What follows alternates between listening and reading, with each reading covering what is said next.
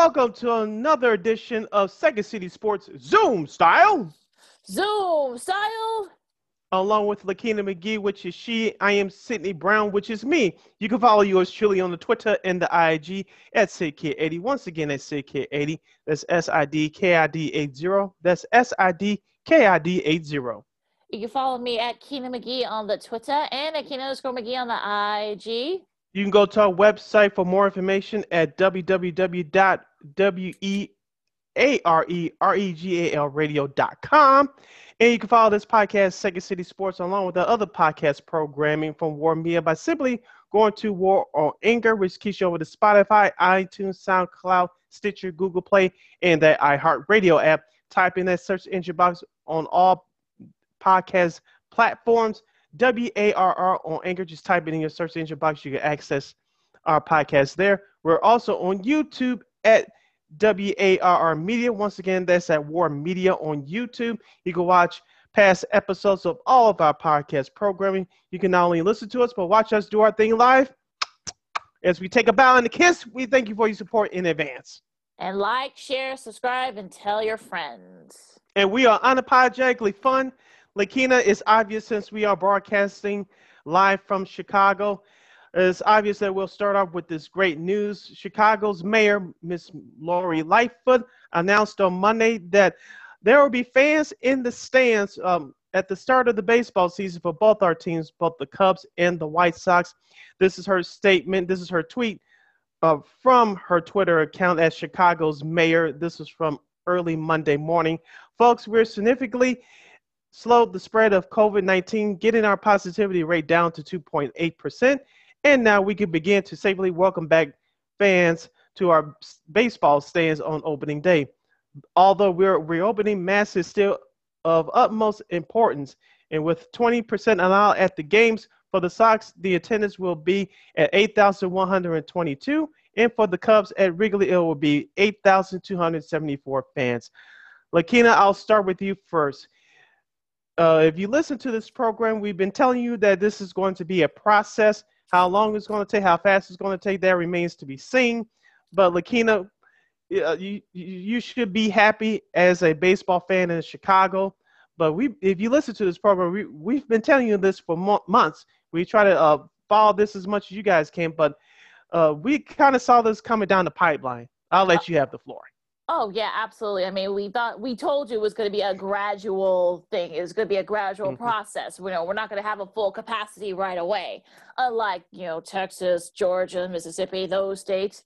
You know that that's we're not going to do that. So, and I know that, and I know that um, and the, with the Bucks, you know, they they've had like ten percent capacity. I know New York just started letting their fans in for both the Knicks and the Nets. And also, I, I, believe, I believe, although I don't think yet, but I think I saw somewhere that LA they're going to start having their people in probably in about a month too, mm-hmm. about the same time for all their sports. You know, about fifteen to twenty percent. So again, this is sort of you know what we all figured it was it was going to happen. So it's all about revenue too. I mean, these these leagues are starting mm-hmm. are trying to make up for the revenue that they lost last year by not having fans or in some cases limited fans. So this is sort of a this is great news all around for everybody. Although I am a little bit worried though, because the CDC, you know, also said that well, you know, once you're fully vaccinated, you can have you know mass, you know, gathering, mass gatherings, and mass, you know, and not have to wear a mask, but you mm-hmm. know you're going to have folks that are going to be saying well hey i got vaccinated so you know there's no way unless you look up their names and like you know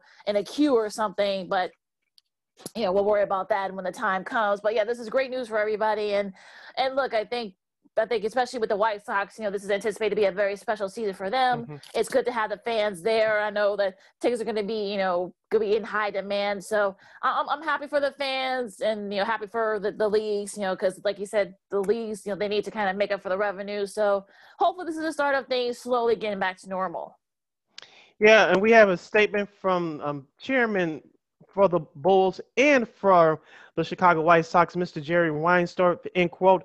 We are proud of the important and historic role baseball plays in our country, offering respite during some of the most difficult times or in providing fans with a sense of comfort when circumstances seemed uncertain. We believe this is a moment when baseball can indeed serve our fans in our communities again, as well as we all hope for a gradual return to normal. It's why we applaud Mayor, Mayor Lightfoot, the leadership role she and Governor J.B. Pritzker have played in our city and state. And the decision today guided by an unwavering commitment to public health and safety to allow fans to return to guaranteed rate field for opening day. You know, I don't call that stadium that corporate name, but I had to because I was reading an official statement. In quote. Uh-huh. L- Lakina, as you said before, this is all about money. I've been saying this to people who who needed to hear this, both on and off this show. It's not about COVID 19 anymore, folks. You're seeing the mass vaccination places pop up, not only around the city, but around the state, but around the country as well. I know President Joe Biden said uh, he'll make uh, vaccinations uh, for adults, people our age and younger, by the end of May. And so everybody who wants the vi- vaccine can get it. I know our seniors are getting it now. They're eligible. They're getting their shots now. And people with underlying conditions and frontline workers, they're receiving it as we speak. But getting back to baseball, as you mentioned, the Sox, uh, until they open it up fully to the uh, the general public, uh, the tickets starting on opening day will be in high demand. Normally, in a normal year, which we're not there yet, but normally during uh, this time of year, Lakina, there were always would have had uh, a set date of when in- individual tickets will go on sale. That didn't happen this year. Uh, as a White Sox fan, I, I continue to receive emails throughout the off season and through up until about a week or so ago. Get your season ticket plans right now. I was supposed to get it this year, but I held off because I wasn't sure when they were going to allow fans back in. It seems like to me in I think we touched on this a little bit the last couple of weeks. It looks like the limited fans that are going to be in these games are, I'm assuming, frontline workers, and rightfully so. And the first priority should be the season ticket holders, and rightfully so. Yeah, I think that's where we'll probably get the first priority, right? You know, people who have mm-hmm. already been fully vaccinated, like like you said, said the frontline workers, other folks out you know out there, you know, people with underlying conditions and other people. So I'm thinking that's probably where they're going to start and then as you know the vaccines become available and you know get more and more vaccinated now they probably are going to have to put a system in place where you know, you're going to have to say hey you have to, have to maybe like get a doctor's note maybe or get something that says hey i've been vaccinated. That's probably the only way you'll be able to do it you know and do it properly. So we'll see i mean how this goes. I mean like you know i think people need to remember that you know the people are still getting infected you know there's there's unfortunately there's still people dying mm-hmm. from this and i think people need to kind of like take it slow and you know just be glad that you know this is even starting at all yeah I, hopefully it doesn't come down to that point like you know once more vaccinations become available you know asking people if they want to be vaccinated because you can't force people to do what they don't want to do but I think until that time, I know Mayor Lightfoot, as I read in her uh, tweet statement from Monday, that you will be required to uh, wear a mask, and which is fine because we're not out of it yet. And I understand about once this thing moves quickly, I think and when the um, the mask mandate, whenever that is, we'll get into our predictions on that in a minute. Whenever the mask mandate is lifted for good, like I said, you don't have to worry about who's vaccinated, who's not anymore, because uh, more people would have been vaccinated. The positivity rates will go lower, hopefully, and we'll we'll ha- we'll get back to more of a normal sense of living life and getting back to our normal routines. Yeah, let, let, us hope so. I think, look, I think people want to get back to that point where, you know, hopefully now that we've got competent people running, you know, all these things, that hopefully mm-hmm. maybe mm-hmm. we can get, you know, to the point where maybe not necessarily pre-pandemic, but all, but to the point where maybe, you know, like we don't have to worry about, you know, people not being able to kind of, you know, we can get it done right away. Hopefully we'll get to a point where we had to shut, you know, everything, literally everything had to shut mm-hmm. down, you know, now that we, now, like I said, now we got competent people running these things. And look, I, like I heard some podcasts where, you know, people were kind of ragging on, you know, the mayor for, you know, the vaccine rollout and stuff like that. But but again, I mean, look, the whole thing was was mishandled horribly. I think everybody mm-hmm. can agree on that. So, you know, to say that, well, you know, it was somebody else's fault, no, that that's you can't really think of it that way. And I think that's the thing that people are missing here. And look, I mean, the the, the wild's been much better, thankfully, and you know, mm-hmm. they're producing these things. You know, Johnson Johnson now has one out that you only need one dose. And I think that's probably where it's going to be more prominent in the black and brown areas, particularly. Mm-hmm. So I think for look, I think for me, I think once we get to the point where everybody will be able to, who you know, it'll be vac you know will be available for vaccinations you know mm-hmm. more and more people start getting those vaccinations and we can start slowly getting back to normal.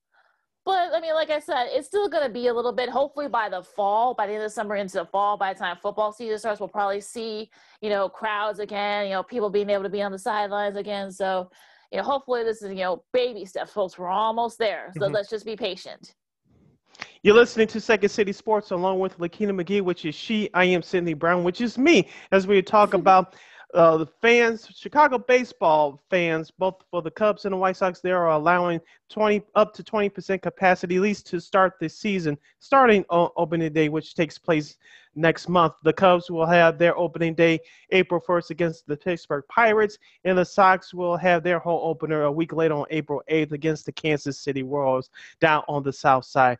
Lakina, getting back to both all, all, these teams, but specifically focusing on the White Sox.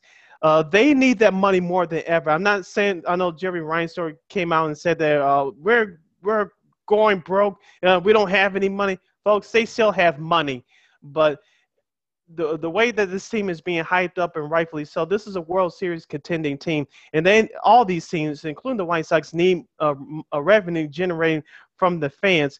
And like you said, Lakin, the TV contract covered up some of that um, revenue that was lost from a year ago, but the majority of the revenue comes from us as fans. And the quicker that these vaccine rollouts uh, become available and hopefully the programs are su- successful, you'll have more fans uh, uh, are, who are ready to attend these games. Hopefully, like I say, when the mask mandate becomes permanent, that you don't have to wear them anymore and things along that line uh, people are ready to attend baseball games, no matter what your reason are to uh, attend baseball games because you like your team or just to get out the house or the combination of the two. Uh, the, the more that these vaccines become available, uh, the restrictions will ease up. Like you say, it's going to be baby steps, but uh, baseball has led the, the way of getting back, uh, leading the way for social change and people are going back to normal in, in this case. So like you said, and we predicted on this show throughout the last few months, it's going to take time, but we're slowly getting there. Yeah, absolutely. I think people need to kind of just be patient. I know patience is not a thing for some folks, but look, I think we're all. We're I'm all one of them. Yeah, well, even though I become just a little bit more patient as I gotten older. well, look, but I, a little bit. Well, yeah, well, I, I, would, I, I would advise folks, look, you know, we're almost there. You know, just, just keep, you know, keep, you know, your hands washed, keep your distance, and you know, wear your mask properly. You know, I've heard some people say that they're still going to wear their mask even though they've been vaccinated, which is uh, smart in, in, in their on their mm-hmm. part. So I, I think, look, we're almost there, folks. We're kind of going, we're turning the corner. We're kind of down the home stretch. So let let's just keep it going and let's keep it, you know, let's keep it up, or or in this case, down.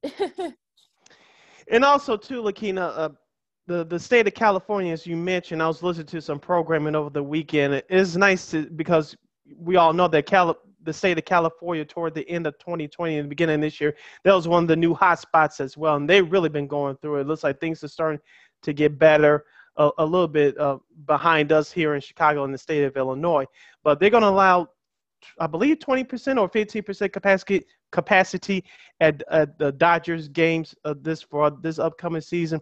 Hopefully, they can have uh, some sort of a ceremony for the for the team that that won, that won the World Series as, uh, referring to the Dodgers from last year. And of course, there'll be some fans at the Angels uh, games as well. I know the Sox start there. The White Sox start there on April 1st on the road there. I think it was April 1st or April 4th. That, that can't remember. I don't have the schedule in front of me, but I know the Sox start on the road at Anaheim's um, during that time. But Lakina, here's the thing. I think it's easy for me to predict this that it won't be 20% throughout the whole season like we said before, once these vaccination sites, uh, vaccines become more available, you'll start to get more fans in the stands. So hopefully by that time, the mask mandate will be lifted and lifted for good. Thankfully, we're we as a a society are, going to have a big time party. Uh, I know here in Chicago we will we will for sure. Uh, once Governor Pritzker and Mayor Lori Lightfoot uh, uh, announced that we no longer had to wear masks because the more people getting the vaccines for the herd immunity, and the positivity rates are keep going down. We, we have less deaths uh, due to COVID 19. It's going to be one hell of a day when that happens. So hopefully, it happens sooner rather than later. I'll give you an over and under. we'll have fans, the more than 20% in the fans. I'll say when we increase it more, I'll say by Memorial Day. Over or under? Uh, hmm. We'll, we'll increase it To over what, 50? 20%. To 50, to like 50 At least 50%, yeah. Yeah. I, I'll take I'll say yes. Yeah, I, I would probably say over. Uh, they probably, I would say by mid June, I think, because I think they Okay. want to kind of do a gradual, especially you know once you know everything kind of you know goes gets going, and once you know more and more people when it's come become available and, and such, and all the politics of it gets gets you know you know taken out. Mhm. I think it probably I, I'll give it until like mid June. I think I think they want to I think they want to be safe in the start. I think they want to kind of make sure that you know the you know the, the risk is sort of minimal. I'll say mm-hmm. that, and you know more and more people will get you know get the vaccine. And I just maybe I would say by, by mid June, but I think it will. We might have you know full capacity maybe by September for that stretch. Especially if both if both teams end up you know competing for a playoff spot, I think by September we'll probably see you know full capacity or at the very least maybe 75 80 percent capacity, maybe not necessarily 100 percent. That that's that's where my mind is at right now. I, I think that you may see full capacity by maybe the end of June or maybe right after the All Star break in July. That's just my guess right now, uh, the way that things are moving gradually. But I think once the pace picks up, I think it'll move at a rapid pace. But I'd say by the All Star break, you'll probably see full capacity, at least right after the All Star break. Because you're getting, you start in the second half of the year.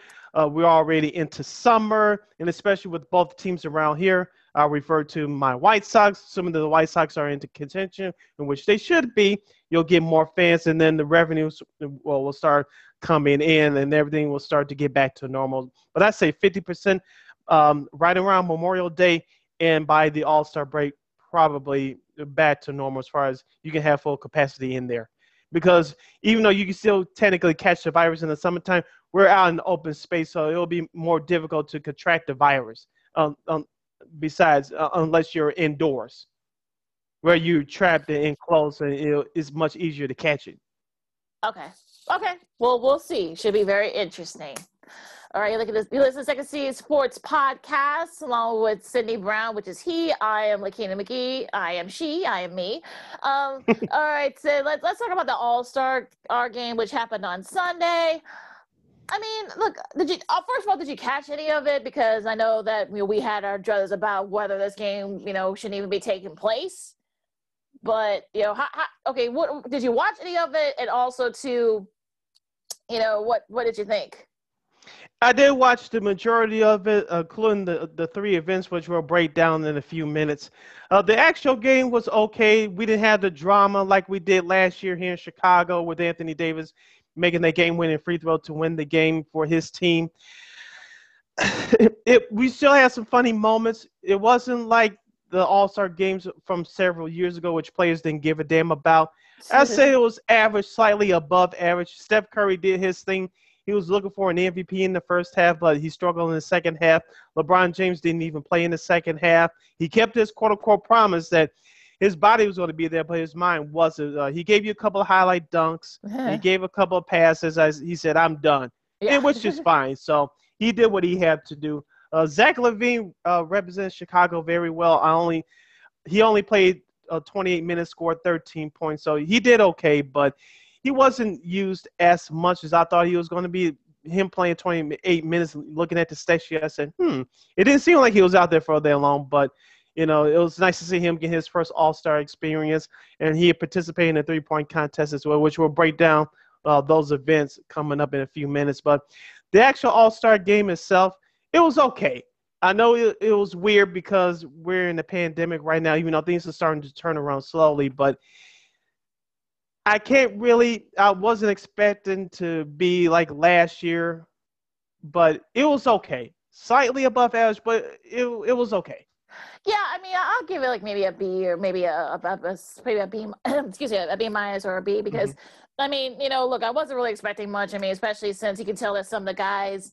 I don't want to say they didn't want to be there, but they kind of felt like, okay, you know, let, let's come in, you know, let's let's do some stuff for HBCUs. They raised millions for Mhm. various HBCU schools and you know and universities, you know, so that you know that that was great. You know, Giannis, you know, won the Kobe Bryant All Star MVP award. He mm-hmm. he joins KG and um, MJ as the only players to win an MVP, an All Star MVP, and Defensive Player of the Year in their career. So you know, big accomplishment there. There, and you know, Giannis said that he got to, sh- to share this moment with his son who was there. So that that was a nice moment. I mean, look, you, look, you had highlights. You know, you had dunks. You had you know, you know, Dame, you know, ending on a three pointer, which is usually what Dame does.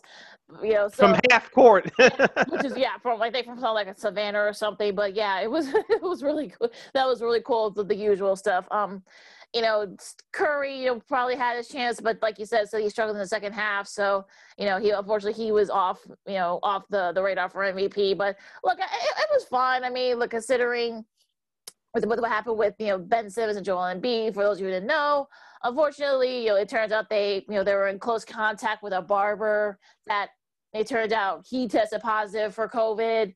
You know, they had to hell him out, but then all the tests came back. You know, they just announced it early this morning, early on Monday morning, that, that all those tests came back negative. So, you know, at, at least from the way it looks, it looks like this, you know, things kind of went off without, you know, besides that little snafu, everything kind of went off without a hitch. But you know, it was a nice look. It was a typical, typical All Star game. You know, it, it, was fun. He had a lot of, you know, he had you know a lot of the bands, you know, the HBCU bands, you know, mm-hmm. virtually, you know, performing and yeah, and you know, and everybody like everybody had a good time. So that's the important thing.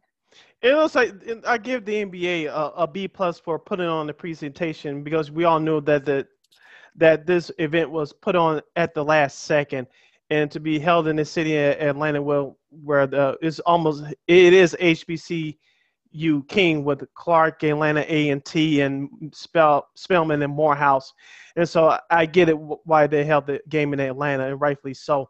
And the the motivation behind the All Star game, giving money to these HBCUs, which was great, and we've been saying it all along. This wasn't the issue why I had a problem with them playing the All Star game.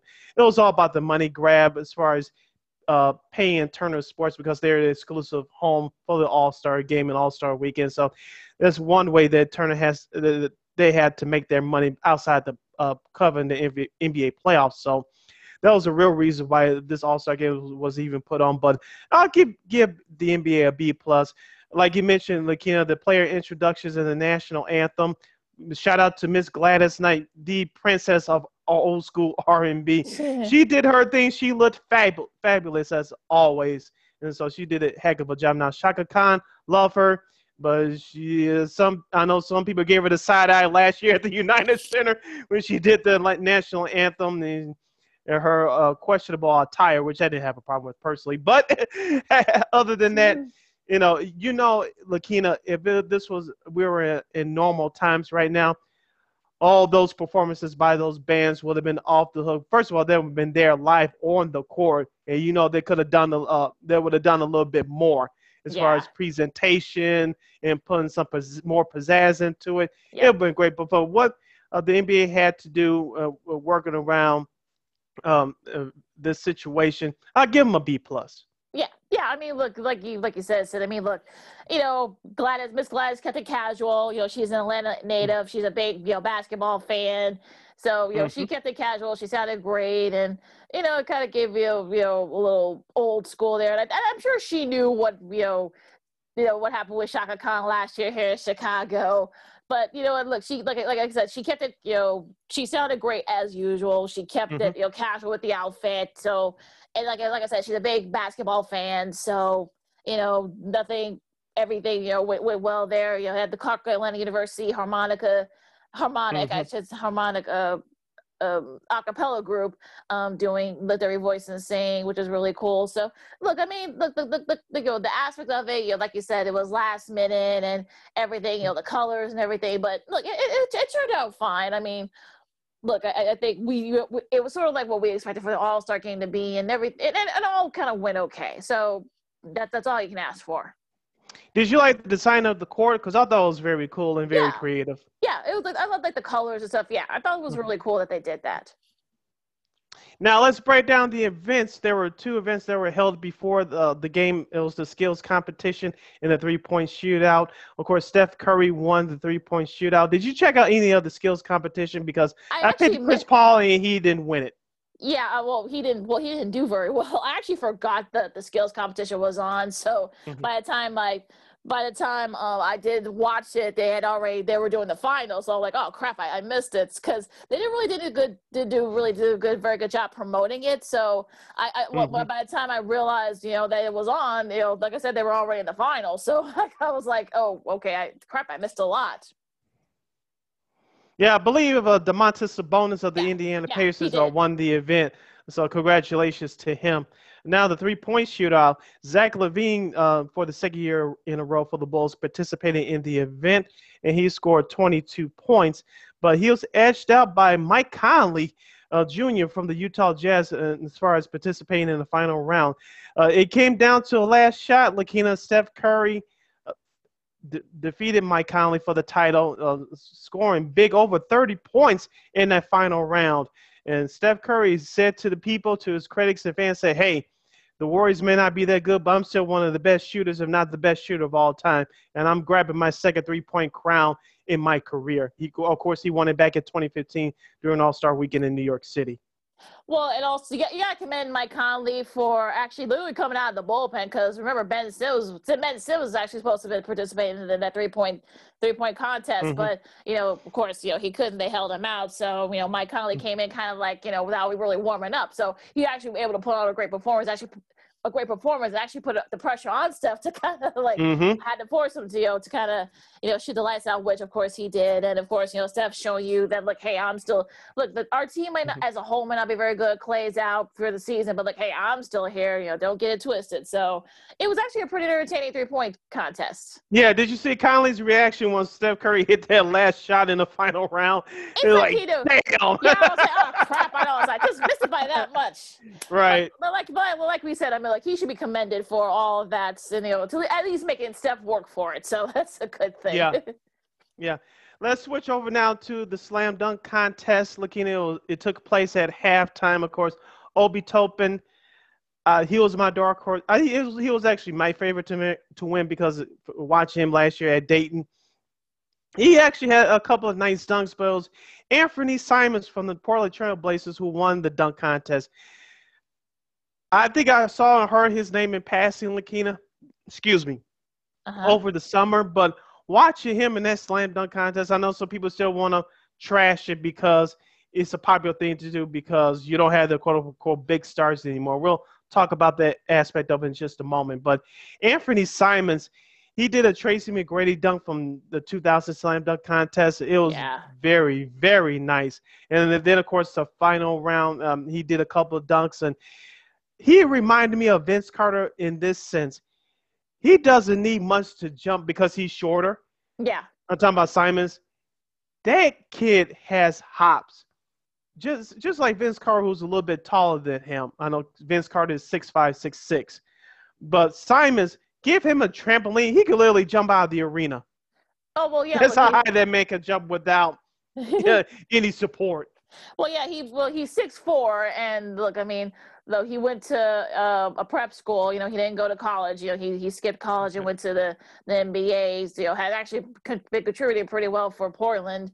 But I, I, mean, look, I mean, he he does kind of remind me of Vince Carter in that sense, where look, you know, he has the vertical jump, even though he's mm-hmm. not that tall. So, you know, I, I, was impressed by him. I know some people felt that, you know, him and Al Obi and also Cassius Stanley, who was also the other competitor, you know, he had a good first dunk, but yeah, after that he struggled. Yeah, he just didn't do very well after that. So, but you know, you know, Simons was consistent from start to finish, and I, I think he deserved to win, and it actually, actually turned out to be a pretty good All Star. Uh, I mean, All Star dunk contest. I wouldn't mind them doing that regularly. Do it in you know at halftime, so that, that way it won't take like about a you know like about two hours for a dunk contest. So I look, I I wouldn't I wouldn't um, uh, be opposed to them um, doing the dunk contest during the halftime of the All Star game. You know, be a little more sense of urgency.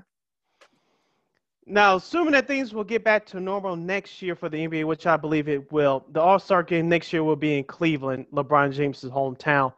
So you would, so would you, you, so what you're saying, not to put words in your mouth. So would you, you're saying that uh, All Star Saturday night would, how would you do it? So you would keep everything All Star Saturday night with the three point contest and the skills challenge, but move the gun, dunk contest to halftime of the actual All Star game? I, Is that I what you're suggesting? I'm, su- I'm suggesting it. That's what I'm saying.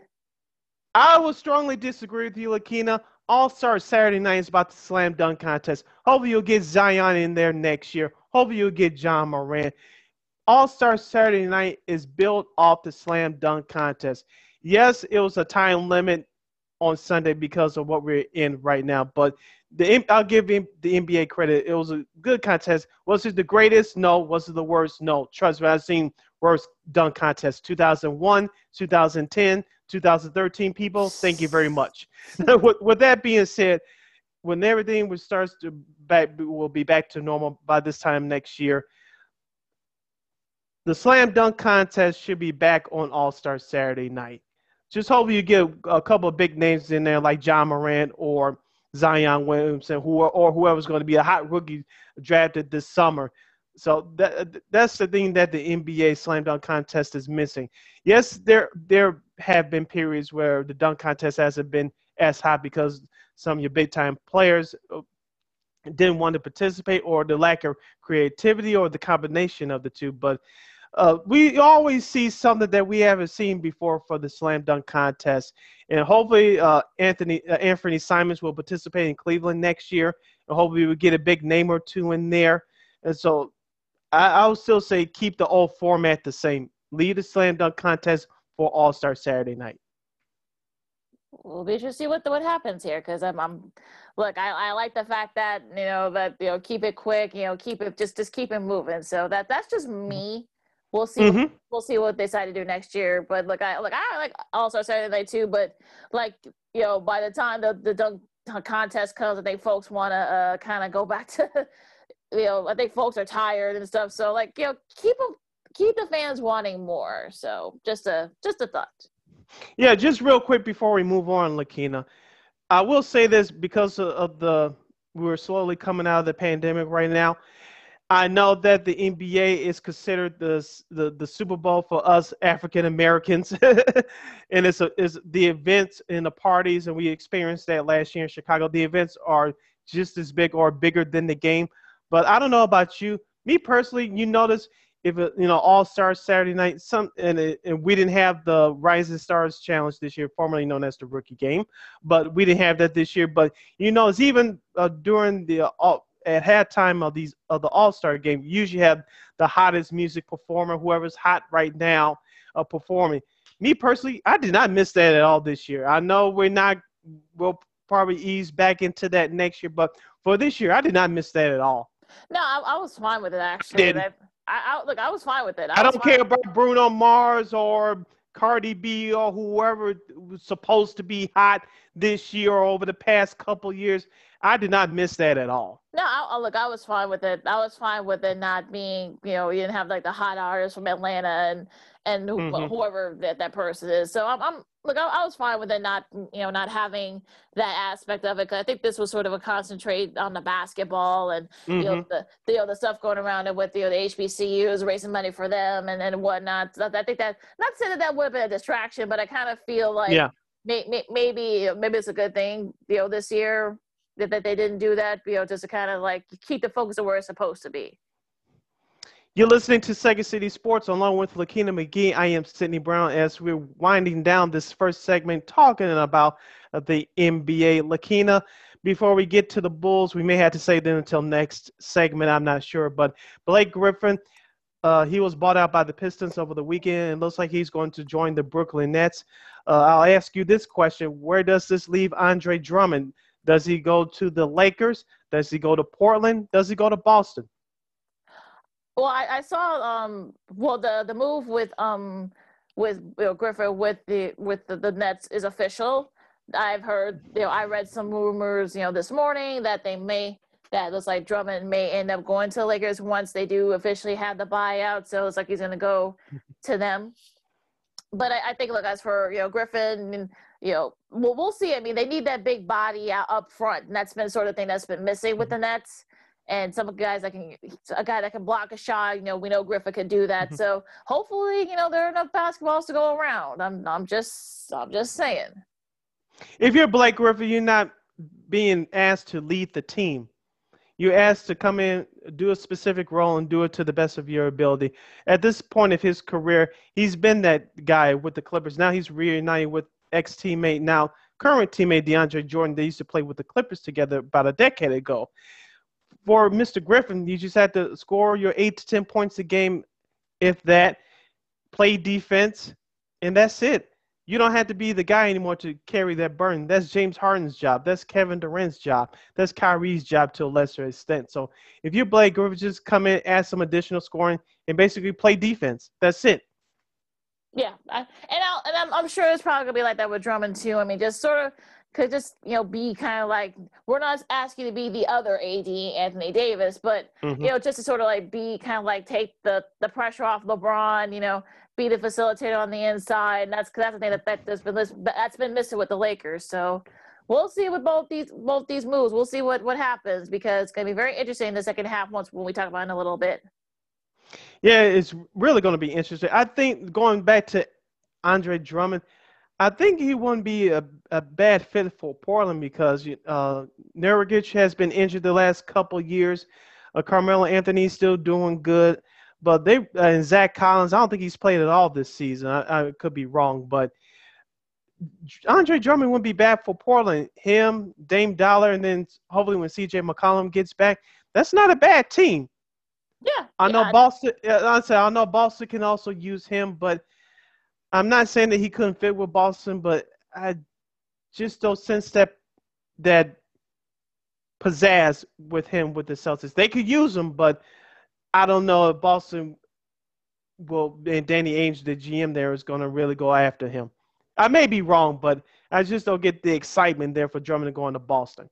Uh, yeah, I, they I, could use him, but I don't know if they're going to get him. Do they have enough, you know, cap room for him to get there? They may. Good question.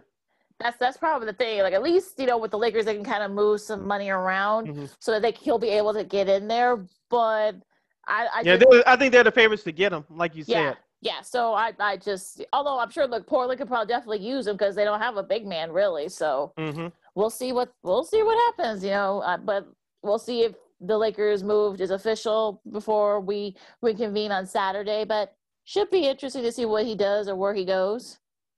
Yes, it will be.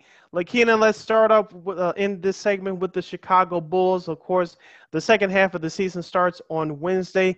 But for the Bulls, they'll start on Thursday as they'll kick off their five-game homestand. Their game will, their first game will be against the Philadelphia 76ers on Thursday at 7 o'clock from the UC. And then they'll face the Miami Heat the next night on Friday at, at 8 p.m. And their game on Sunday against the Toronto Raptors will take place at 8 o'clock. Lakina, as we said before in our last episode with our Bulls NBA Roundtable, uh, this is an important stretch for Chicago. Now they're within striking distance of the playoffs. They're tied with the Toronto for eighth place. They're a couple of games behind fifth and sixth place. This is the time that we get to see if this team has learned their lessons from the first half of the year. This is where head coaching will come in in terms of Billy Donovan, but it's all about the players at this point, Lakina. They're right there for the playoff spot. You're facing better teams, you're facing better competition you need to test out your skills and see if your your experience will carry over in terms of learning lessons from the first half of the year in terms of beating the and competing and, beating some of these high quality teams. And I think this is sort of what it looks like they're not going to trade that young. You know, that's what the, the rumors are. Although, you know, there have been some people, some reports saying that they may be, they may want, some may want Otto Porter Jr. We'll see where that goes. But I, but like, again, I think you know their, their schedule is going to be even harder this mm-hmm. you know this this second half. So that's going to be where we'll see like where this team is. I mean, we know they're not at the level of Milwaukee. We're not they're not up there with the Sixers. We get that. So we'll can it be in like that sort of like that you know that third tier among the Eastern Conference teams. So we'll, we'll see. I mean, look, we'll see how they are. You know, if and if or when Lauri comes back we'll see where they'll they're at. I mean, you know, we all saw their schedule. It's it's super difficult. I mean, they got to play Philly multiple t- a couple of times. They got to play mm-hmm. Milwaukee a couple of times. You know, they got Brooklyn like three or four times. So it, it it's going to be very interesting to see where they are in this sense. I mean, look, you know, you're 16, 18, great. But I'm sure, mm-hmm. look, I'm sure folks gonna be asking for a lot more from them. But at the same time, though, for me, look, if you can get right at the at the, at the cusp of 500, be right there for if not a playoff spot, at least to be in the play-in to get into the playoffs. I think you got, you know, you probably have to feel good. I mean, they're in ninth right now. they're right there, you know. Toronto's ahead only because you know they played a little played you know more games than them because you mm-hmm. know of course you know, the bulls have had you know some games have had to be like moved around you know due to covid issues with the other teams they're supposed to be playing but look i mean well, we'll see. I mean it's going to be very interesting to see where, where, where they'll be you know once we you know maybe by the end of may where they'll be at. Are they going to be competing for you know a wild card spot you'll be right there on 500 that, that's really going to be anybody's guess. Couple things to keep an eye on for you bulls fans as we start the second half later on this week one, will Coby White? How much? Uh, how much has he improved? We we've seen him improve in, uh, in some spots. It's been a roller coaster for him for this first half. I think we can all agree that the starting point guard position for him is over. Just put him at the two two spot and and let him just uh, roll and do his thing because we all know that he's a scorer and that's what he does best. You can still make plays, but uh, scoring is, is his mentality. And That's what he does best keep your eye on Coby White. Also, number two, and I didn't get to this in our last episode, Daniel Gafford. Mm-hmm. Let's see uh, how much more energy that can he bring off the bench because one thing, one a couple things, but one of the main things that the Bulls have struggled with this year is interior defense. I know Wendell Carter Jr. was injured early on the season. I know he's been back for the last few weeks, but the Bulls cannot stop anybody inside, and this goes way beyond the 50 point performance from Joel Embiid from last month. Okay, uh, I just want to see how much Daniel Gafford has left to uh, for energy for his energy energy to bring off the bench, and how, how much can Wendell Carter Jr. improve? I know he's playing out of position for the moment, but can the Bulls muster up some type some type of consistency uh, as far as interior defense is concerned? And, and, like you said, I mean, That'll be very interesting too. I mean, how much you know, how much you know Temple's going to be used, how much Sato Sato's going to get used. Also, too, I mean, if Lauri does come back, I mean, will he be the inside guy, or will Wendell Carter be playing out of position again on the in you know in the inside? Because that's sort of been a big problem. You know, not just with you know Embiid with Jokic, his performance against them last week. This is going to be something that look. This is sort of a, ta- a talent evaluation you know we've been saying this for for months now and it'll be interesting to see what they do here. Like you know look i think it's safe to say that a lot of these guys probably will not be here next season so you know mm-hmm. let, us just see what you know what you have and what you what what can you build around. And also too when Lauri Markkanen if and when he gets back will he have that same uh, hot scoring surge as he did when he came back from his injuries the first time early in the season? So those would be the three key points that i'm looking forward to uh, keeping my eye on as the Bulls start the second half later on this week. Going to be very interesting now. Real quick before we take our break, you're going through the games. Um, the Wednesday games, you got Washington and Memphis. Also in Texas, you got San Antonio and Dallas. That's an NBA TV game. That should be very interesting there. We'll see where both these teams are. You know, San, San Antonio, you know, came back just just about a week before you know the break because of COVID issues. So we'll see where they're mm-hmm. at you know, Dallas, you know, with Luka and the game, you know, they're both kind of like right there for, you know, in the, in the playoff picture. So we'll see where they, you know, where, you know, these teams are, you know, by the time, you know, we start these second half games. It's going to be very interesting and very entertaining. Yes, they will be on Thursday. Uh, a TNT doubleheader at 6:30 p.m. Central Standard Time is the Boston Celtics traveling to New York City to take on the Brooklyn Nets, followed by the Golden State Warriors at the Los Angeles Clippers at 9 p.m. Central Standard Time. Also, the highlighted games for Thursday is Phoenix at Portland uh, at the same time at 9 p.m.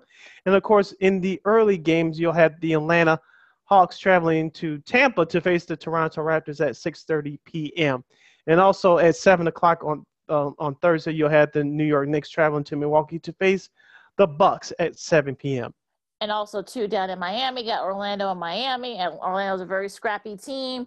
You know, we'll mm-hmm. we'll see where Miami is. So should be fun. You know, down in Florida, all these games should be. And on Friday, you know, you got Philly and Washington. We'll see where, you know, Washington is, you know, they kind of got into a little bit of a, not necessarily a hot streak, but they kind of like, you know, they won a few games, you know, pulled off a couple upsets, you know, right before the Mhm. break. We'll see where they are. Also, probably Den- Denver and Memphis on NBA TV. That's the first, ga- first game of that doubleheader. That should be a lot of fun. You know, should be very interesting. Um, Jamal Murray and Ja Morant. That should be that should be a hell of a lot of fun. Yep, and also you have the Indiana Pacers at the Los Angeles Lakers on Friday. That should be fun. And so, of course, we mentioned earlier um, the Miami Heat will travel to Chicago to take on the Bulls on Friday. So, the NBA will be starting back up later this week. Lakina, some hot games we just mentioned there, and as the drive to the playoffs will start now, these games should be interesting. And now, for the second year in a row, you- you'll have the the format of, of the seven uh, 10 seed qualifying for the play-in tournament. And I'm, I'm, I'm guessing there's going to be a lot of trash talking between our buddies Matt Peck and a lot of Tech Hire. I'm already expecting there's going to be a lot of trash talk between them too. So I'm gonna like I'm already I'm already anticipating that. So I'm like, okay, I'm gonna have to go play nice, guys. Play nice. So that should be. Yeah, you might be- have to go play referee for that one. yeah, I would say yeah, I would say play play nice, guys. It should it should be a good one too. Um, Jimmy Butler against Zach Mm. LaVine. That should be a, a whole lot of fun. Yeah, both of those lovely people are good friends of the show. Yeah. So we'll yeah. So but but play nice, you guys. Yes. We're to play nice and take a 20 second time out here on Second City Sports. When we get back, we'll have uh, the latest in college basketball, both locally and nationally. And we'll get into uh, a little of the Chicago Blackhawks and something that the NHL did, which they got away with, but yours truly didn't point it out in our last episode. But I'm going to point it out in a few minutes on the flip side. And we're gonna, we're going to get into about the way that we consume our media and it has to do with uh, a, a- a local story here in Chicago. We'll explain all that, and plus we'll have a, a lot more fun. You're listening to Second City Sports along with Lakina McGee, which is she. I am Sydney Brown, which is me. We'll be right back. Welcome back to Second City Sports Zoom style. Zoom style. along with Lakina McGee, which is she. I am Sydney Brown, which is me.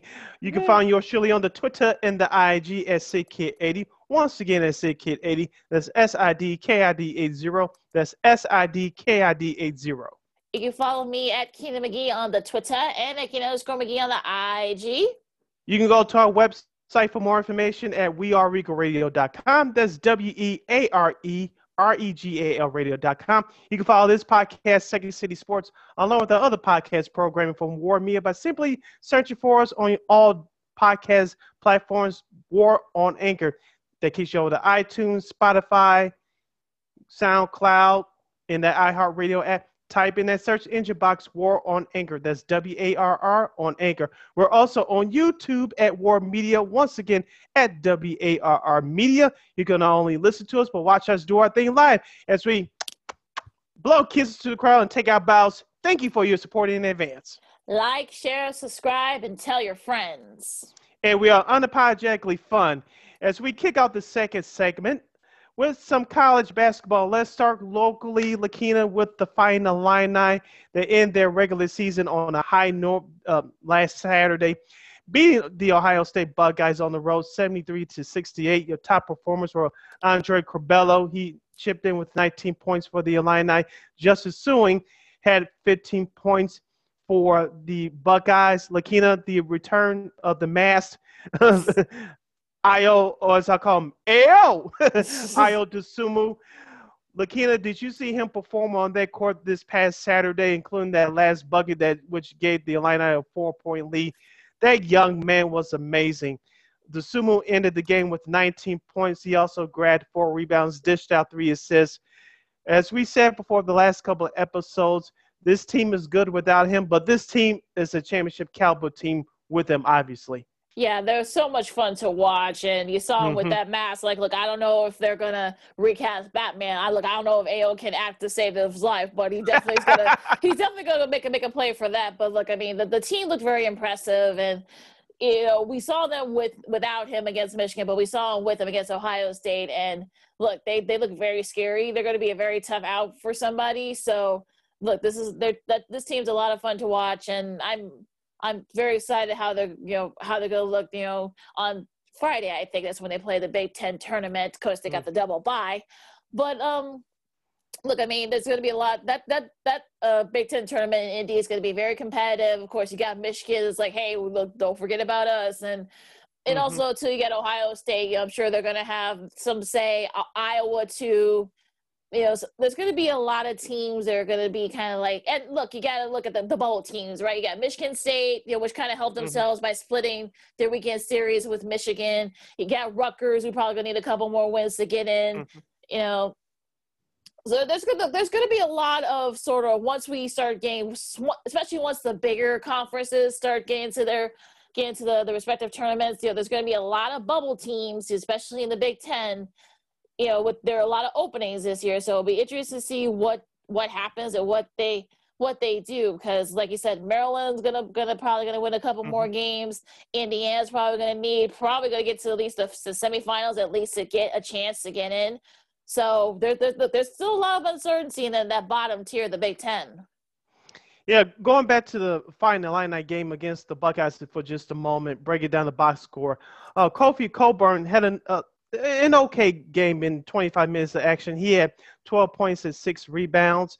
Trent Frazier, um, he only scored three points in a couple of minutes. He really struggled shooting one for five from the field, including one for four from the three point range. But it was all about Dosunmu. And um, Jacob Grandison chipped in with nine points in 21 minutes of action. It was a classic back and forth game and it came down to the last couple minutes uh, of the game. As I mentioned, Dosunmu with a uh, with their layup in plus one.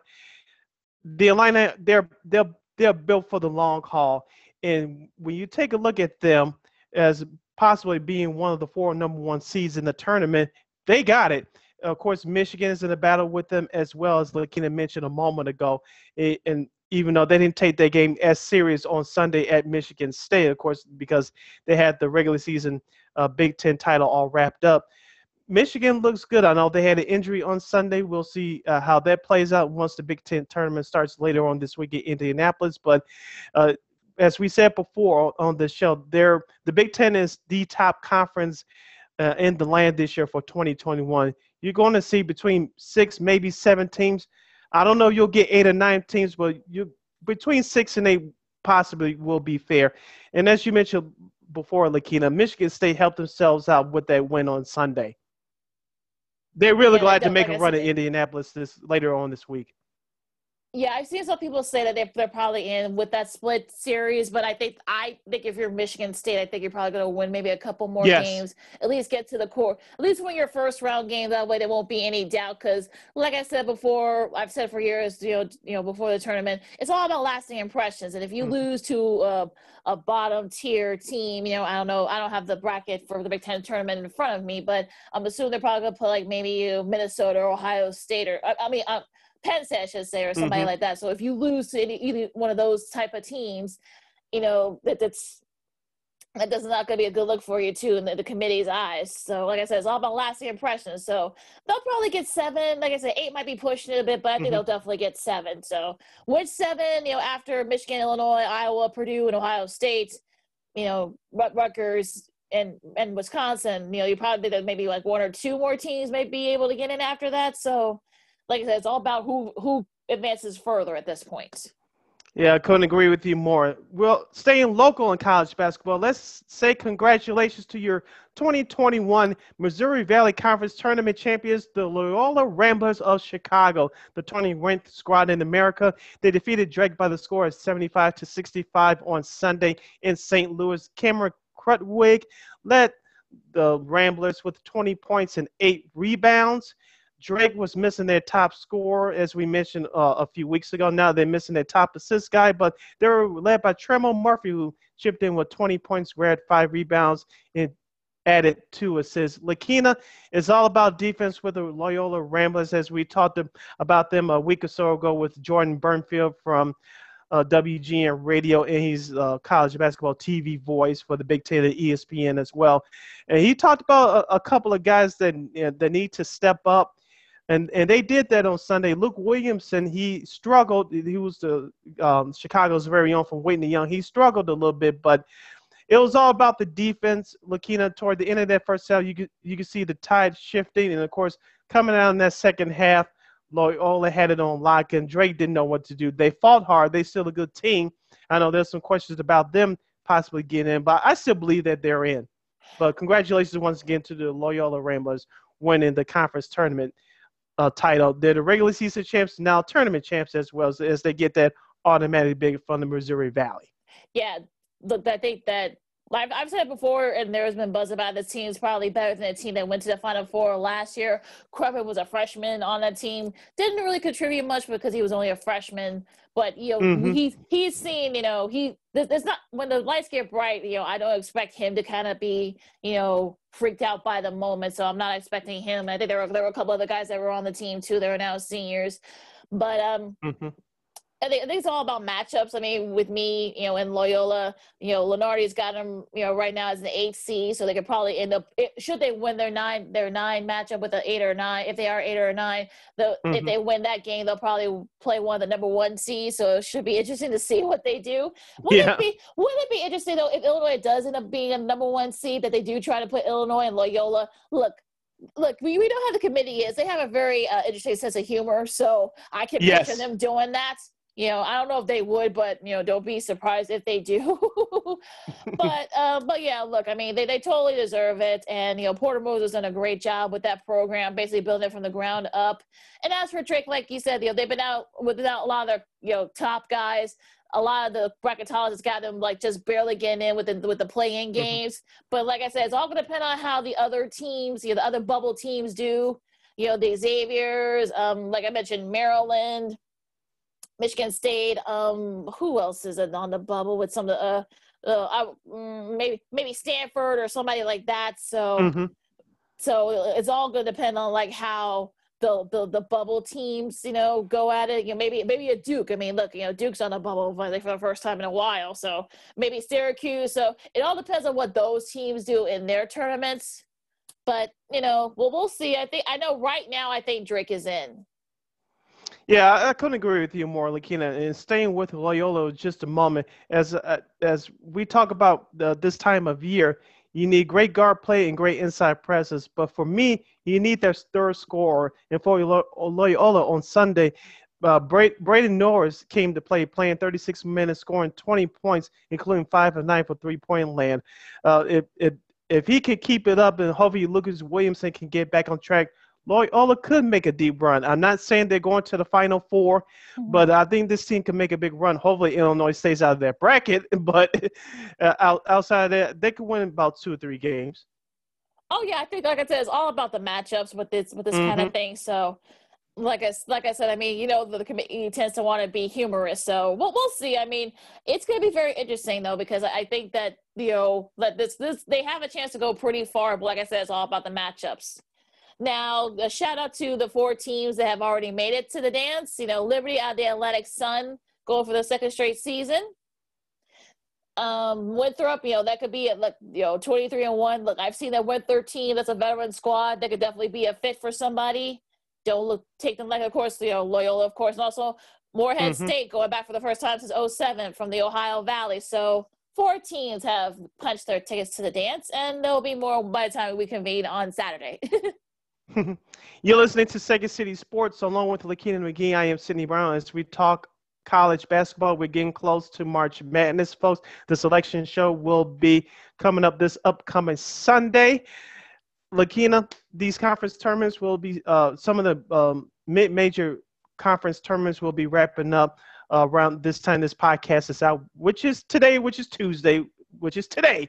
But your big time um, Power Five conference tournaments will start tomorrow with the Pac-12, the Big Ten, as we mentioned, the ACC, the Big Ten, uh, ACC, Big Ten, Big East, uh, along those lines. Uh, before we kind of preview what we think could happen uh, as in the beginning of these tournaments, uh, what else did what else? Well, the games uh, stood out to you from this past Saturday and Sunday in college basketball uh, and the Big 12 looks like Baylor's back. I mean, they look they, they kind of took it to the woodshed against you know Texas Tech and you know beating beating them pretty handily. So you know, we all thought that that was a very very close game. they end up being them by 15 and sort of i think people were kind of questioning okay are baylor really are they for are they kind of like be on the cusp because they lost a couple in a row because of you know covid restrictions you know they were off for a few weeks but they're saying no no we're, we're still here and uh, I mean, look, you know, MaCio Teague, who probably will be competing with his his um with his team with his teammate Jared Butler, who we've talked about, you know, had 35, you know, for Baylor, you know, and his, you know, I think he's a, he's a senior, so that was a nice, you know, put on a show for the you know the home crowd, you know, in his final home game there. And look, I think they look, I, I think look, I think Baylor has showed that look, hey, look, we're one of the favorites too. Don't forget about us either. So I, I said, look, I say good for them. And another game that said I don't know if you got a chance to watch it. Me and me and Kyle were kind of talking about it. Um, you the the get the end of the UC USC UCLA game. Did you see the end of that game? Missed it. Oh, you missed, missed it. Oh, oh well. It, look, I mean, it was a crazy game because I think like UCLA was up by like 15, and you know in the first half, you know, SC kind of clawed their way back and, you know, and they had a last second shot. You know, our buddy Spero Dedes had a, you know, friend of the show from CBS had the call, had the call there. And I mean, you know, look, that was a, that was a, look, whatever those two teams play in any sport, I mean, that's always, it's always Yeah. fun when those two teams, you know, play against each other or whatever the sport. But, you know, this this was you know a really you know a, a great finish you know definitely a, a March Madness finish. That was you know T- Tahj Eaddy Edes I think that's how you say his name uh three pointer with just a just over like a, a second and a half left you know submitted that win for for them too. And also to Oregon that's a team that a lot of people are not really talking about. I mean, they kind of got hot late, you know, clinched number one seed, you know, beating SC, you know, a couple weeks back to kind of like put them in the driver's seat of winning the Pac 12. Mm-hmm. And they got a nice deep squad. You know, look, of course, Dana Altman, we all know what a great job he's done with that program, too. So, some really great. Some really great performances. So, so what about you? What, what, for what you saw this weekend? What kind of stood out to you? Uh, Oklahoma State going to Morgantown and beating West Virginia uh, 85 to 80, 80. Avery Anderson had a big game, 31 points, including a, a key jumper late in that game. Uh, Bob Huggins, we all know he coached in Cincinnati way back when he had some competitive teams. Actually, took a team to the Final Four back in the day. Remember Corie Blount? All you old school Bulls fans, he came in the year after Michael. Also, Nick Van Exel was on that team as well. Yep. But uh, he he has another competitive squad with the West Virginia. Actually, helped turn their program ar- around as well. So Uh-huh. uh, they kind of struggled down the stretch, but uh, Oklahoma State gets the best of them there. Also, Providence upsetting Villanova 54 to 52. Villanova, even though they're ranked 10th in the country, they struggled here down the stretch. They're still holding on to a 16 and 5 record with an 11 and 4 record in the Big East. Florida State took a step back as Notre Dame upset them 83 to 73. Well, also too going back to that OK State West Virginia um, upset, they did it without Cade Cunningham, so that that had that was Mhm. pretty impressive there. And also too, um, like like you said, that was a that was a sort of surprise. You know, Notre Dame, you know, beating Florida State, which you know paved the way for Virginia to kind of like sneak in there. and Technically, they defended national champs. yeah, so you know they beat Louisville, you know held held them off by ten points, and now they're number one seed in the ACC. So yeah, the yeah they are kind of the de facto the de facto national champions. So you know Mhm. I'm sure that they're excited there. But um, look, you know, a nice that's a that's sort of a that's a very good squad to Virginia. So we'll see what damage they can do in the tournament. Yep. Also, to a couple of games from Sunday. I did check out the ending of this one. Of course, the Memphis Tigers uh, traveled to Houston to face the number nine ranked Cougars. Lakina, this is what this time of year is all about. Memphis tied the game at 64 with under two seconds left. And then, of course, uh, someone from the bench called out that's game. It was a miracle half court shot for Houston as they steal a victory away from the Memphis Tigers. As I think we said, uh, I, I said uh, in our last episode, Lakina, Memphis will have to win that uh, conference tournament to even have a shot at the NCAA tournament. I think Houston's in, but it's going to be hard for my guy Penny Hardaway. I mean, yeah, I saw. I didn't saw the game, but I saw the replay of it. Tramon Mark's um, three pointer from basically Mhm. like half court. It was basically a prayer because it was only about, Yeah. like a little over a second left, but you know that prayer was answered. And look at it. Um, looking at that Memphis' schedule, I mean, look, they they beat uh, Wichita State, so that helps a little bit. But I think if you're Penny Hardaway, I think you you you probably have to get to the final of the American tournament, you know, to at least have yeah. a shot. Because from what I've seen, a lot of them kind of still, a lot of the bracketologists still have them on the bubble. So you know, try to look. This is a great way to kind of, you know, they're only thinking about maybe like two or three teams from the American this year. So, you know, mm-hmm. hopefully Memphis, you know, can win you know, get at least get to the final if like if you're Memphis, if not win it, so that way you can kind of submit mm-hmm. your spot in the big dance. So we'll see. Um, uh, the Atlantic 10 should be a, another fun one. You got St. Bonaventure, you know, a veteran team, you know, VCU, a team that's been around for a minute. You know, it's probably gonna be between those two in that conference once they, you know, get to you know, once they get their conference going, you know, I think the file's going to be like on Wednesday or Thursday because they moved it up but mm-hmm. that should be interesting. Um, look, like I said, Whitworth could probably do some damage. Um, look, look at the, the other conferences. I mean, it could be very interesting because a lot of these conferences will have already clinched their spots by the time we come back on Saturday. So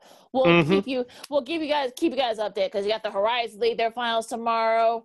Uh, um, tonight, I should say, the Colonial. Theirs is this week too. Um, the MAC, you know, they're about they start they start that this this week. So Mountain West starts their their conference tournament on you know on Thursday too. So a lot of you know, a lot of spots left to be filled. So it should be a lot of fun as usual, and as we get to you know, fill out these brackets. Yeah, just one more point on college basketball before we move on, Lakina. Shout out to Luka Garza. Uh, he played his final home game in the Iowa Hawkeyes uniform as the fifth-ranked Hawkeyes defeated number 25 Wisconsin 77 to 73 on Sunday. Garza, uh, he could be Big Ten Player of the Year, but Ayo Dosunmu has something to say about that. Garza um, grabbed 16 rebounds while scoring 21 points and dishing out two assists. As we talked about earlier, Lakeen, about uh, being a crowded field as far as the Big Ten is concerned, Wisconsin, even though they ranked 25th, I'm concerned about them as they struggled here uh, towards the end of the season. They, they lost at Iowa, as I mentioned the other day, and they had a big loss, got blown out last weekend against Illinois. I'm concerned about them going into the Big Ten tournament. Yeah, that that's and look, that's a veteran squad. I think they're just they're just not shooting the ball well. I mean, that's a team that depends on the three a lot. When they're not shooting their three, you know, it, it, it gets bad very quick. And so if you're if you're a, a Badgers fan, you got to be, you know, really pretty concerned, you know, going into the Big Ten tournament because, I mean, I think the confidence isn't there for them right now, and we'll see. I mean, look, you know, we've seen in the Big Ten tournament, you know, teams get hot at the right time. We saw it with Michigan, you know, a few years back. So we'll we'll see. I mean, look, I'm I'm hoping that Wisconsin get it together, but it's going to be very tough. It will be very tough, but at this time of year, the conference tournaments, uh, especially in the Power Five conferences, start up. Uh, this is the time of year we see a whole lot of crazy things, a whole lot of upsets. So it's going to be fun, and so we're gonna uh, keep abreast on all the happenings and games for you right here in Second City Sports. All right, all right, Sid. Some NFL here for a second. Um, yes they're still trying to figure out what the number is going to be for the salary cap because you know the TV deals are still kind of being you know crossing the I's, you know crossing the T's and dotting the I's. So you know, Bobby Massie has been released by the Bears, and I think I just okay. saw like a couple as expected. Yeah, which is so expected. But you know, I, thought, I think like I think you know Dunlap Carlos Dunlap I think I just saw was released by the Seahawks. Seahawks, yes. Yeah, so you know, like, like we've been saying, you know, expect a lot of names to be you know released to be released because of the salary cap. Yes, uh, even though the TV uh, contract should be in uh, signed, sealed, and delivered by the time the new league year starts, less than two weeks. Like I said, you're going to see some veteran names because, as we mentioned before, we talked about baseball uh, in our last segment. Um, not much money was, was being made from the fans from the NFL this past year, so uh, the TV contract made up for some of that. But as the salary cap is going down, is going down a little bit uh, for the 2021 season coming up, you're going to see a lot of high-priced veterans being cut. And like you mentioned, Bobby Massie is expected was cut by the Bears. You're going to see, going to see a whole lot more. So get ready, folks. Yeah, so yeah, I think um, Matt Vernon, who we had on a few weeks back, said, "Look, you're going to be expecting a lot of mm-hmm. veteran names, you know, to to get be released because of you know various salary cap reasons. You know, we we've seen it already, so expect a lot more." Yep. And also, too, today, Lakina is franchise tag day as of key free agents are will be told if they're going to be franchise tagged or not. Of course, you have the situation in Dallas with Dak Prescott, referring to Matt Verderam's appearance on our show a couple weeks ago. Technically, he does not have to sign that tag, but if he does, Dak Prescott, I don't know if he's going to get a long term deal. If he signs the tag, He's going to earn $37.6 million for the upcoming season. But if he doesn't sign it, he has all the leverage in the world because Jerry Jones, the owner of the Cowboys, cannot take any money out of his pocket, i.e., fine him.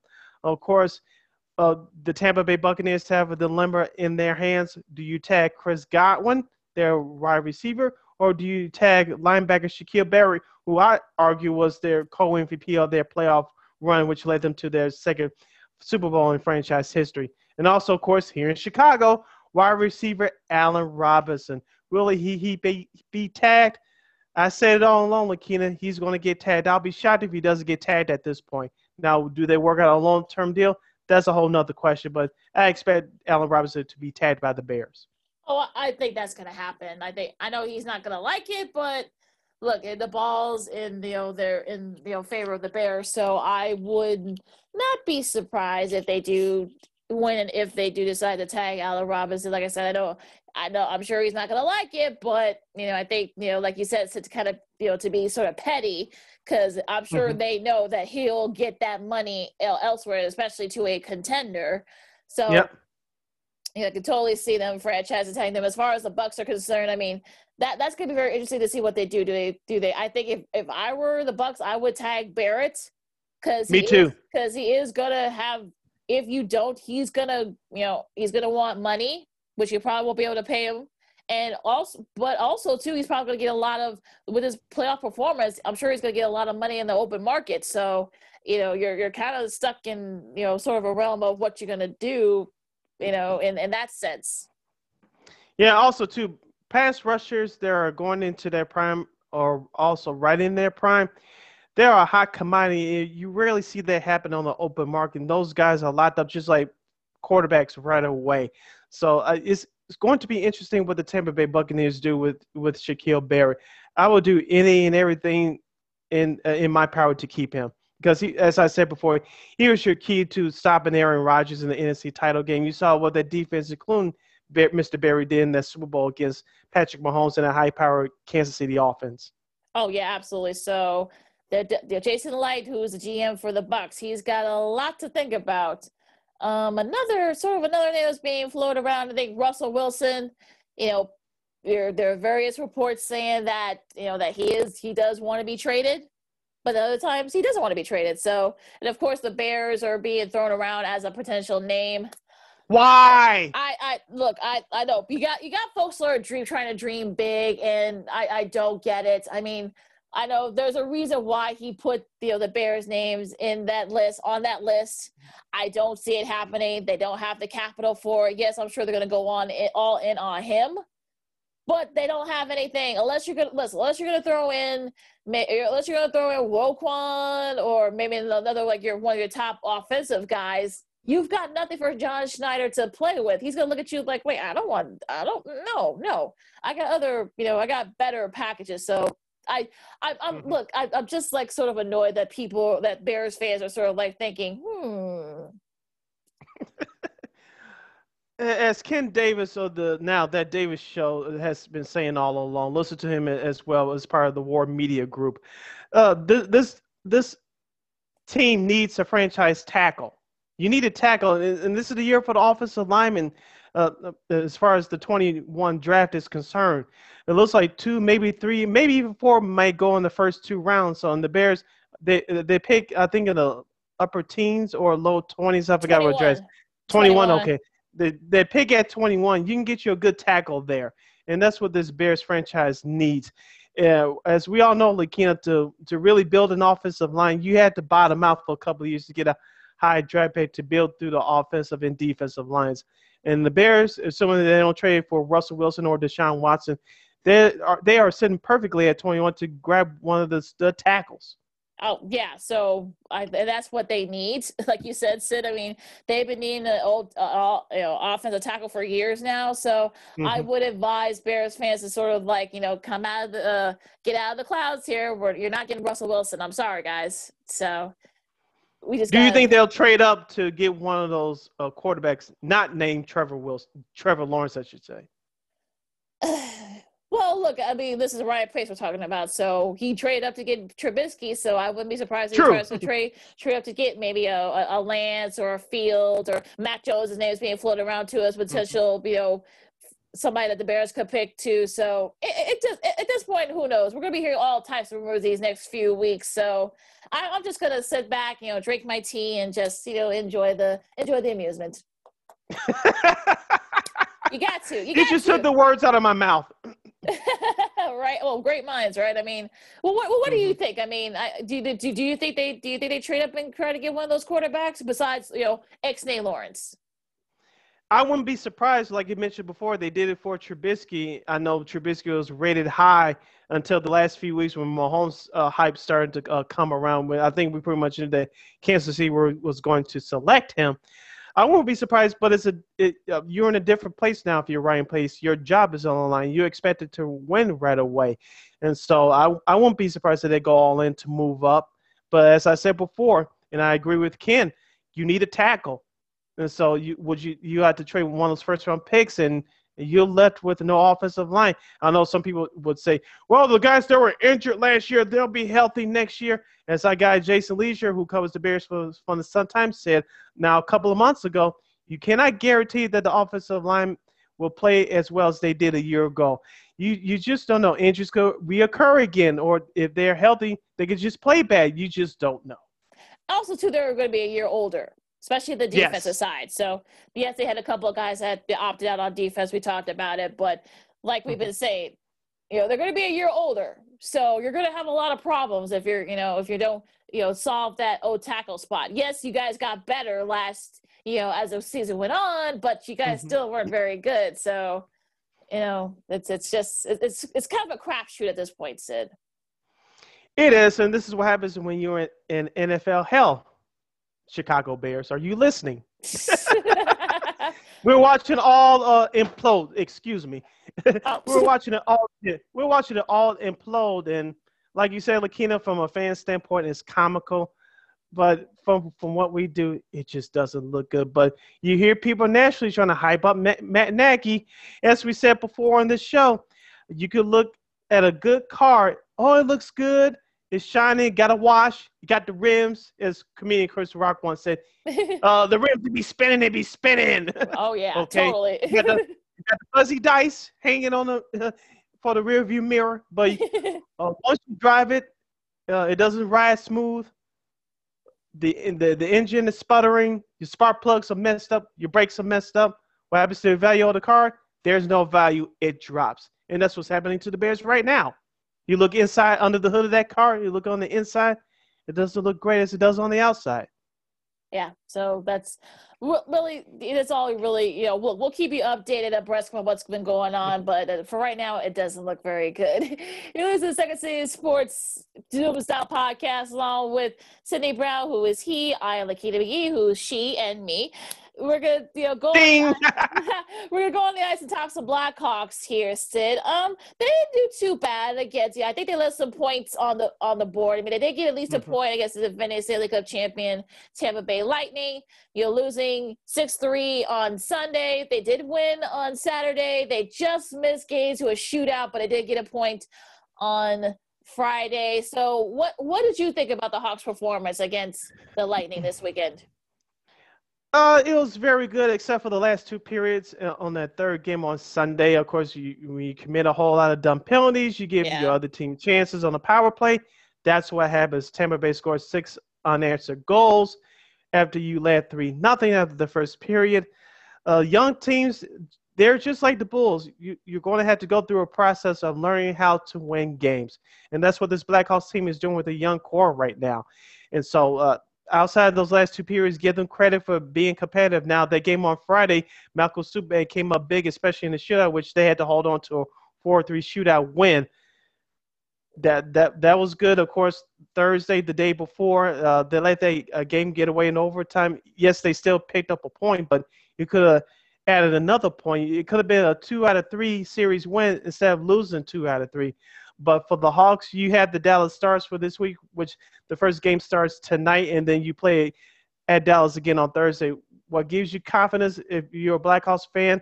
Two things. One, you beat Dallas uh, twice uh, early last month, which got you back on track where you are right now. They're still holding on to fourth place uh, in the Central Division. Of course, the top four teams in every division this year will qualify for the playoffs.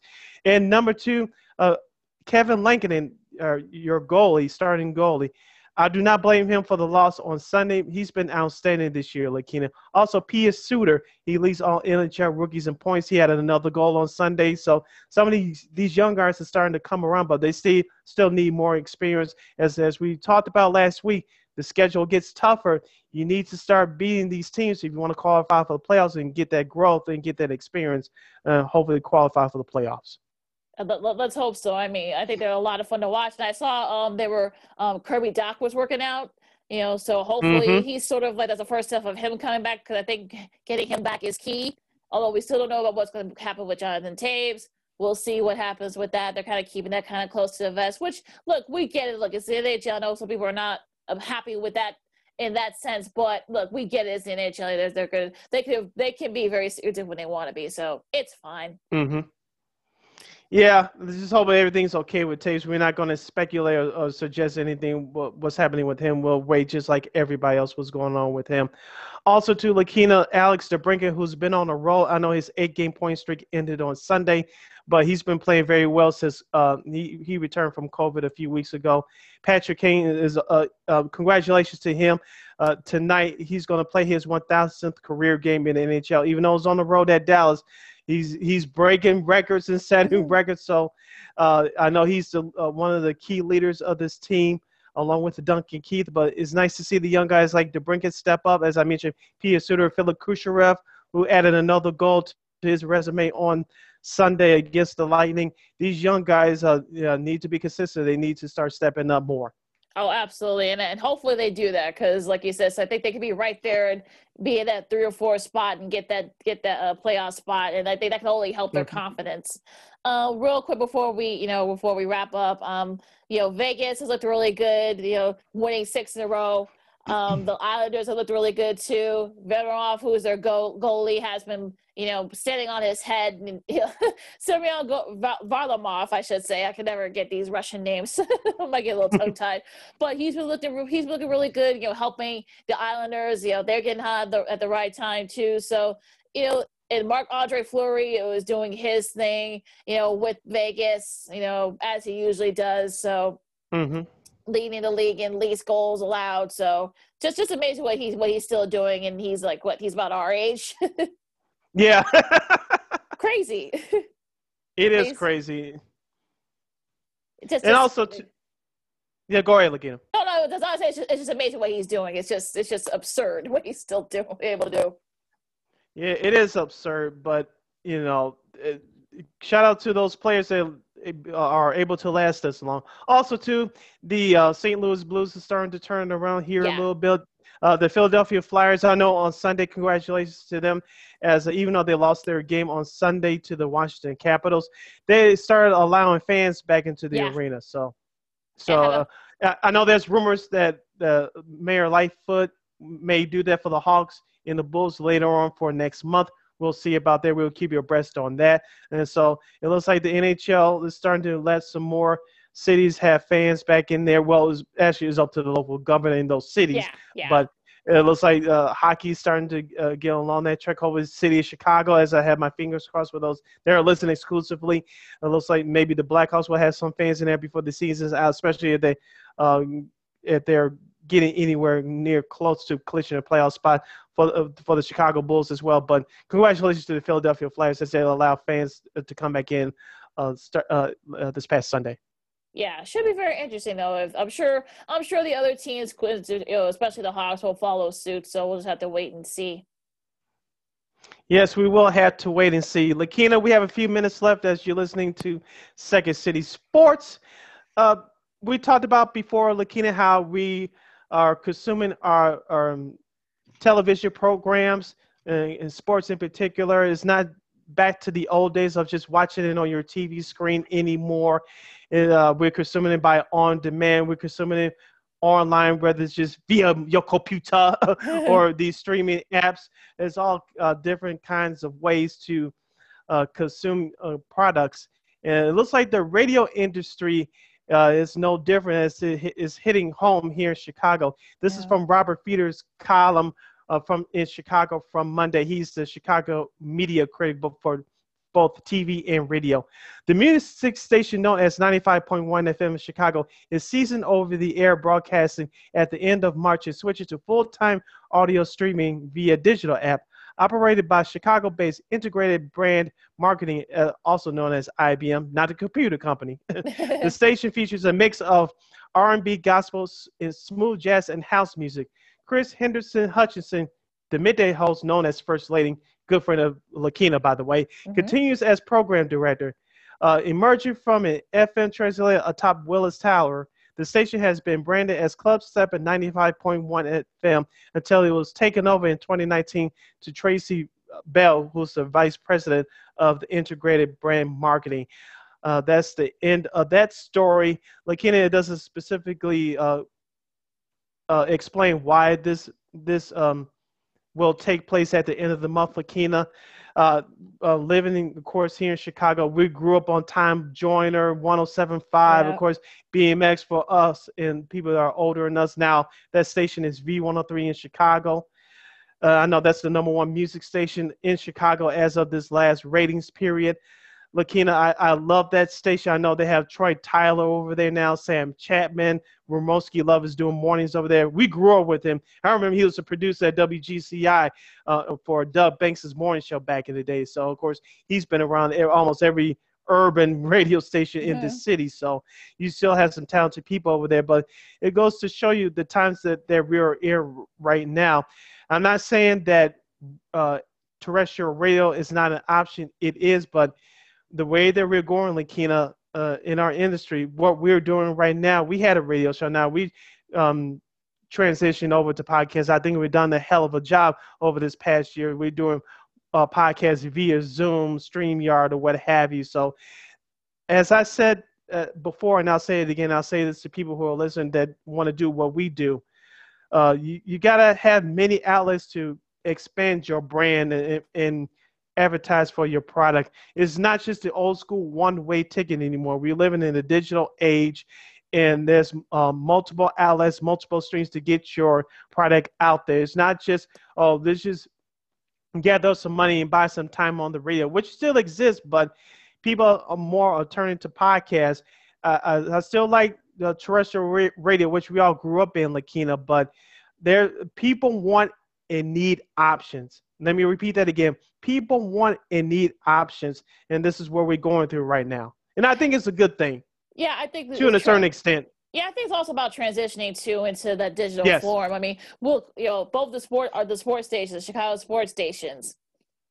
I know that the score has their own app, their own radio app. You know, also um, you know, ESPN 1000, they have their mm-hmm. own app now too. We can listen to through them. You don't have to listen to, you know, on the radio and, and such anymore. So, look, I think I think we'll see if more stations follow suit. I think this is more of like a, a cost saving thing, if anything, you know, going to all digital because you got the technology now. Why not? So, look, you know, Lady T is what they call her. You know, firstly, I should say, you know, they, you know, it's a good friend of mine. I know she's gonna do. She's done a great job so far at that mm-hmm. station. I'm sure she's gonna do do do great as they are transitioning to a more digital format.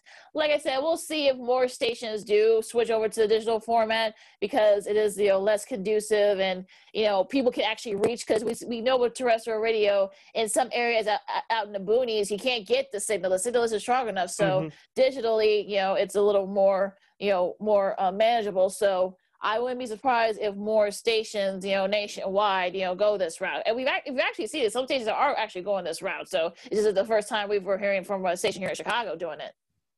Yeah, I, I think the question for me is, as I said, terrestrial radio should be an option, but it, as as we said before, it's not the only option anymore. Are we seeing the the starting to see the slow death of terrestrial radio? I think there's always gonna. I think there's always going to be an audience for it. I mean, I think like the older listeners are probably going to want to keep with the, the, you know, terrestrial radio because that's what mm-hmm. they're used to. So mm-hmm. I think look how this is how I feel. I feel about the radio thing is the same thing I feel about TV. I mean, yes, you got more streaming services, streaming, you know, a lot of the stations, mm-hmm. networks have streaming services now, but there's always going to be an audience for television to watch on TV because because mm-hmm. it's it's just, you know, a habit, it's just tradition. Same thing I feel mm-hmm. about radio. You know, yes, they're going to be, you got TuneIn and all the stations have their own apps now, mm-hmm. but there's always going to be that audience that are going to want to, to, to listen to it the old way and it's terrestrial radio. So, but like it says, it's all about options and I think you got to have it. Yeah, and that's what it's all about. I, just for me personally, like I, I, tell people all the time, I don't listen to current radio anymore. I may turn on the station here and there every once in a while if I haven't heard a song in a while. Like, like okay, I'll listen to that song, or maybe a couple others, and then I'll turn because most of the today's current music I just cannot stand. As many people who know me very well uh, will already know. Mm-hmm. But 95.1 FM, uh, I, I'm not going to miss turning to it on my uh, in my car radio I'm glad, thank goodness I have the app, so uh, still get to listen to it. But it just won't be the same. Turn on the uh, station on the radio. Yeah, yeah, I, I get it. So, well, like I said, it'll be interesting to see if more stations, you know, go this route. Yeah, I think it's it's I think it's starting to trend, but how slow or how fast will this uh, trend uh, will this pace pick up? Yeah, it's it's going to be is is going to be interesting to see. It, it remains to be seen because you know if you look at the ratings and listenership i mean more people are listening to it via you know radio.com and tune in and apps mm-hmm. like that so a lot of people iheart radio app as well iHeart, you, yeah. can listen to our uh, you can listen to our podcast uh, also on the iheart radio app at WARR Media uh, no, yeah. sorry at uh, WARR on Anchor, WARR Anchor yep. but yeah mm. so uh, like i said it's different ways for people to consume the product it's not just one or two ways anymore which is i think i think in that sense is a good thing so exactly and on that note, you follow me at Keenan McGee on the Twitter. Oh, and also, also we got shout out to our good buddy Ken Davis. You know, for those of you who didn't, yes, for those of you who haven't, you know, who didn't find out yesterday, he is going to be a part of the. I don't know if this is new, um, Sid, but I think this is a new thing that they're doing. Um, part of the the Bears um podcast. You know, joining guys like you know Adam Hoge and people at that ilk. And look, I'm sure, look, if you listen to Ken on this station on WARR Media, he's definitely going to bring something different to the table. And I'm looking forward to what he has to say because I'm sure he's going to shake things up.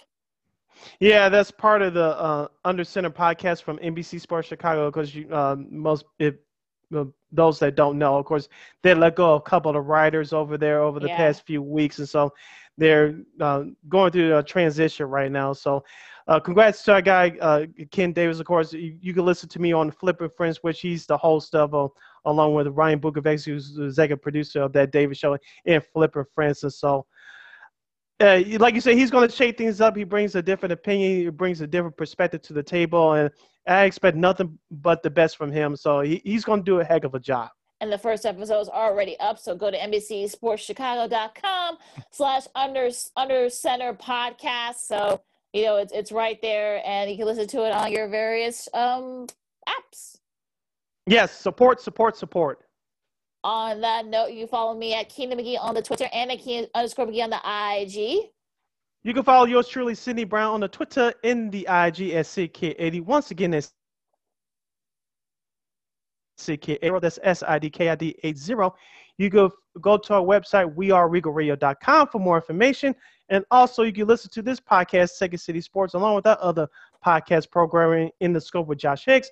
That's uh, that Davis show and Flipping Friends and Kyle Means' his show, all part of the WARR Media Group by simply going to WARR on Anchor on all podcast platforms, including the iHeartRadio app. Just type in the search engine box WARR on Anchor, W A R R on Anchor. Also, we're on YouTube at WARR Media. Once again, at W A R R Media. You can not only listen to us, but watch us do our thing live as we send you a kiss and take our bows. Thank you very much in advance for your support. Like, share, subscribe, and tell your friends. Yes. All right, yo, for Sid, I'm Lakina. This is Second City Sports Zoom style. Look, I know that the weather's a little bit warmer right now, but look, even and people are getting vaccinated, but even still, wash your hands, mm-hmm. wear your mask, keep your distance, you know, and be good to each other. This is Second City Sports Zoom style, and we'll see you this weekend. Till next time, holla!